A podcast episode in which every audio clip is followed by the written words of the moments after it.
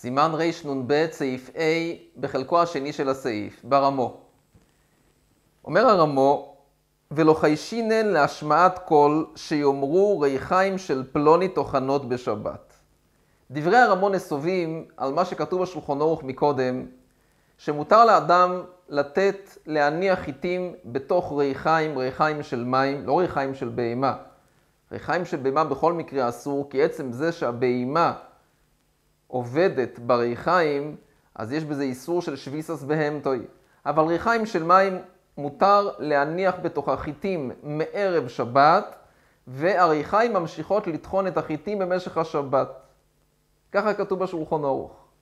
אומר הרמו, שאף על פי שאנחנו שומעים כאן ריחיים שטוחנות בקול רעש גדול, ריחיים של יהודי, אין בזה בעיה, מותר, מותר. אבל מביא הרמו שיש אויסרים. אומר הרמו ויש אוסרים בריחיים ובכל מקום שיש לחוש להשמעת קול.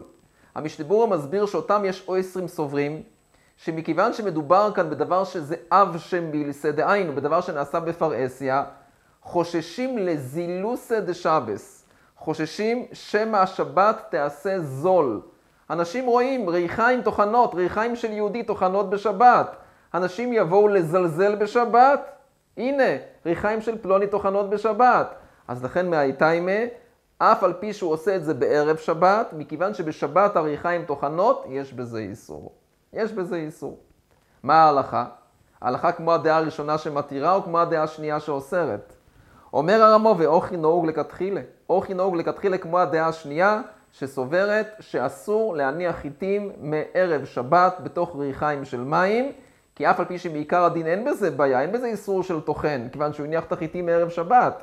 אבל יש בזה זילוסא דשבסה, יש בזה גנאי לשבת. ריחיים טוחנות בשבת, לכן אסור. אבל במוקו עם פסיידה יש להקל. המשתבור מסביר במוקו עם פסיידה אפשר לסמוך על הדעה הראשונה, שהיא מקילה, והיא סוברת שלא חוששים לזילוסא דשבסה. עוד, אומר הרמו, ומותר להעמיד כלי משקולת שקוראים זייגר מערב שבת, אף על פי שמשמיע קול להודיע שעות בשבת, כי הכל יודעים שדרכן להעמידו מאתמול. יש שעונים שמשמיעים קול. אומר הרמו שמותר לכוון, מותר לכונן את השעון הזה מערב שבת, שהוא יפעל בשבת, הוא ישמיע קולות.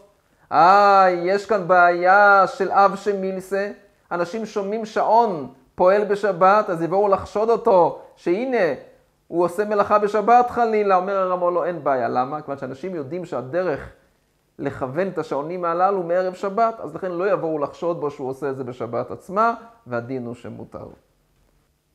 המשתבור הדן כאן, האם לכונן את השעון הזה, יש בזה איסור דאורייסו או דרבונו, נפקא מיניה, אם מותר לעשות את זה בשבת על ידי גוי לצורך מצווה. אם זה רק איסור מדרבנן, מותר לעשות את זה בשבת על ידי גוי לצורך מצווה. אם יש בזה איסור מדאורייסה, הדין הוא שאסור. נמשיך הלאה לסעיף ו' לא יצא אדם ערב שבת סמוך לחשיכה במחתו בידו ולא בקולמוסו, שמא ישכח ויוציא. אסור לאדם בערב שבת לצאת והוא מחזיק ביד שלו איזשהו חפץ. אסור. למה? שמא ישכח בשבת וזה יישאר ביד שלו והוא יוציא את החפץ מרשות לרשות, יעבור על איסור דאורייסה. אבל אם יש בזה רק איסור מדרבנן כגון, שהחפץ תחוב בבגדו, באופן שגם אם הוא יוציא את החפץ מרשות לרשות, יהיה בזה רק איסור מדרבנן, אומר רבי שטיבור, אין בזה בעיה. אין בזה בעיה, כי זה גזירה לגזירה. חז"ל לא גזרו על איסור מדרבנן, שאסור גם מבעוד יום, שמא ישכח ויצא. זה גזירה לגזירה ואין בזה בעיה. אבל מותר לצאת בתפילין סמוך לחשיכה לפי שאינו שוכחן. המשתיבור מסביר שהתפילין שמדובר כאן זה תפילין שבראשו. תפילין שבראשו אדם מצווה שלא להסיח דעתו מהם. אז לכן לא חוששים שמא בשבת הוא יצא מהם מרשות לרשות.